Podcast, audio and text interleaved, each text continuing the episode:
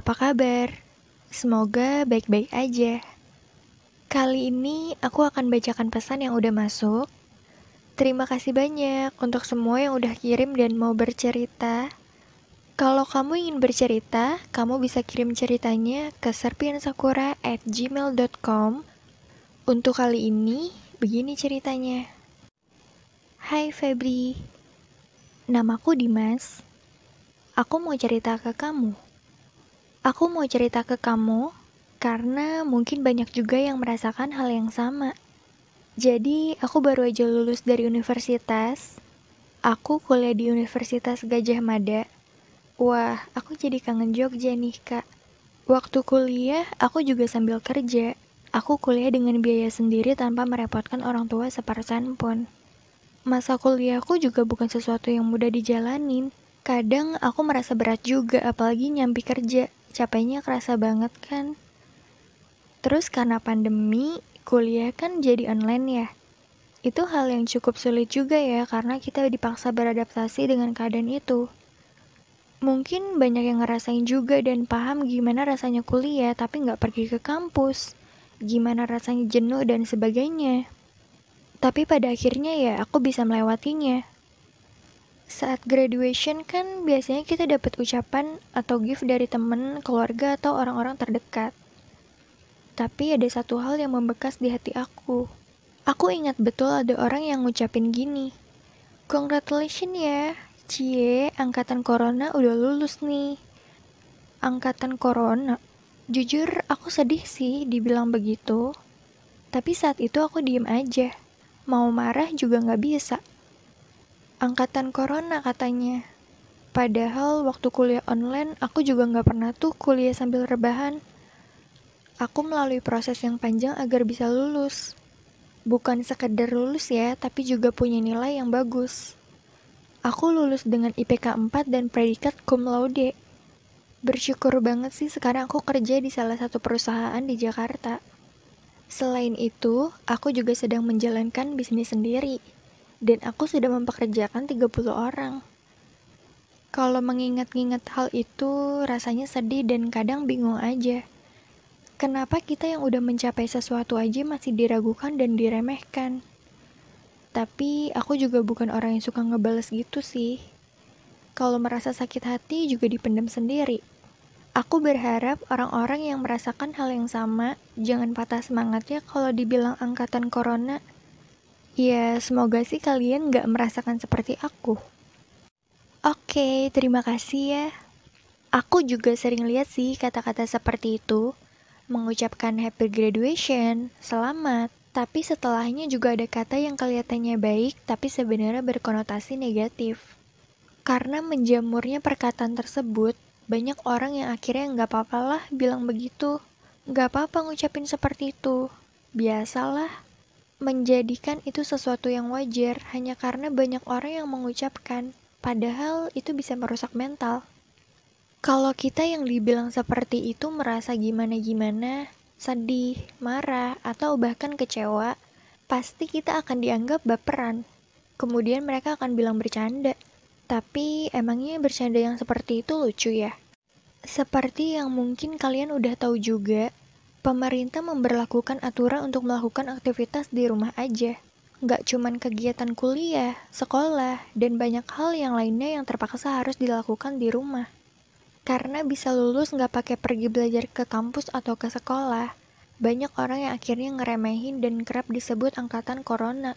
Jalur virus, bahkan ada juga yang bilang lulus karena giveaway pemerintah. Angkatan ini sering dianggap lemah, Padahal tanpa kalian sadari, mereka juga berjuang dan berusaha. Setidaknya mereka masih melakukan kegiatan yang bermanfaat tanpa memberi dampak negatif terhadap lingkungan. Pandemi ini memang mengubah begitu banyak rencana. Banyak perayaan termasuk wisuda ditunda, dilakukan secara sederhana, maupun dilakukan di rumah aja, atau bahkan dibatalkan. Banyak rencana yang harus dirancang ulang, dikepung rasa bosan dan dituntut untuk bersabar. Kamu yang sering dibilang angkatan corona, justru kamu orang-orang yang tangguh. Karena kamu sukses melewati masa sulit ini. Memang gak semua orang tertarik dengan proses yang kita lakukan. Kebanyakan cuman pengen lihat hasilnya aja. Ibarat bangunan yang kokoh, orang yang tidak tahu cara membangunnya pasti akan penasaran. Ini tuh terbuat dari apa ya? Kok bisa ya buat seperti ini? Gimana cara buatnya? Bahkan akan ada yang mencoba meruntuhkan agar ia tahu sekokoh apa nih bangunan. Kira-kira ini bangunan akan rubuh karena apa? Makanya, berbagai cara dilakukan. Dan kalau pondasinya kuat, pasti tidak akan mudah rubuh kan? Menjadi angkatan corona katanya. Itu bukan mau kita kan? Seandainya bisa milih, kita juga pasti maunya kuliah offline. Pergi ke kampus, belajar dengan dosennya langsung, wisuda juga dengan semestinya. Tapi sekarang pilihan kita cuma dua, belajar dari rumah atau tidak sama sekali.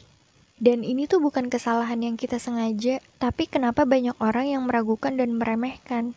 Mungkin karena mereka tidak berpikir jauh ke depan. Lagi pula orang yang pergi ke kampus pun belum tentu beneran belajar. Karena ada aja orang yang ke kampus tuh cuma main-main. Main game karena wifi-nya kenceng. Nongkrong, ngerumpi, atau cuman jadi gaya doang gitu. Jadi keberadaan mereka di kampus tuh cuma buat menyatakan kehadiran, tapi pikiran entah di mana. Lulus juga dengan nilai seadanya dan akhirnya nggak jadi apa-apa. Jadi ya kuliah offline itu bukan sesuatu yang menjamin masa depan seseorang. Dan kuliah offline juga bukan sesuatu yang menghambat kesuksesan seseorang. Di keadaan seperti ini, untuk bertahan hidup saja sulit. Tapi kamu tetap bisa kerja sambil kuliah, menyelesaikan semuanya dengan nilai yang sempurna kamu hebat banget loh, Kak Dimas. Apa yang kamu capai juga mungkin jadi cita-cita banyak orang. Kamu juga bisa membuktikan, jadi menurutku apa yang mereka katakan itu nggak relevan, jadi untuk apa dipikirkan? Kamu percaya nggak? Orang-orang yang berkata seperti itu, hidupnya pasti nggak lebih baik dari kamu. Membalas orang-orang yang meremehkan memang bukan dengan kata-kata, karena ujungnya nggak ada. Dan apa bedanya kamu sama dia? tapi kamu bisa membuktikan dan jadikan itu senjata. Kalau memang benar-benar harus membalasnya, karena ada juga kan orang yang gak bisa diem aja ketika dia merasa diremehkan. Kalau begitu, balasnya pakai kata-kata yang baik aja. Misalnya kayak, walaupun angkatan corona, ternyata aku bisa lulusnya walaupun di rumah aja. Meskipun lagi pandemi, ternyata aku bisa juga ya menyelesaikan kuliahnya. Alhamdulillah ya walau cuma dari rumah aja bisa lulus dengan IPK sempurna. Ya pokoknya dengan cara yang baik aja. Sebenarnya wisuda itu cuma panggung. Ibarat pentas seni, kamu cuma show sehari, bukan bukti. Tidak bisa hadir wisuda secara fisik tidak akan mengurangi kualitasmu. Justru, ini saatnya membuktikan. Bukan sekedar dengan toga dan ijazah, tapi usaha dan jerih payah. Ujian sebenarnya itu setelah lulus, Ujian sebenarnya itu cari kerja.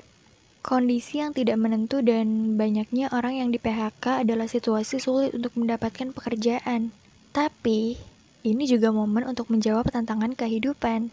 Menjadi manusia yang sekreatif mungkin, seinovatif mungkin, supaya bisa membuat peluang kerja baru yang justru memulihkan ekonomi kita.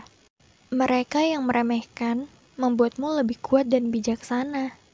Dalam hal apa pun kamu diremehkan, Buktikan kamu lebih hebat dari apa yang mereka pikirkan. Jadikan itu bahan bakar untuk semangat mencapai tujuan. Balas dendam terbaik memang dengan mewujudkan impian. Jujur, aku salut sih sama orang-orang yang diremehkan tapi mentalnya semakin membara. Semakin tampil luar biasa, semakin tertantang, dan semakin berusaha untuk bisa. Karena hal itu menunjukkan kalau kamu punya mental yang kuat dan pundak yang hebat. Jangan sedih kalau dibilang angkatan corona.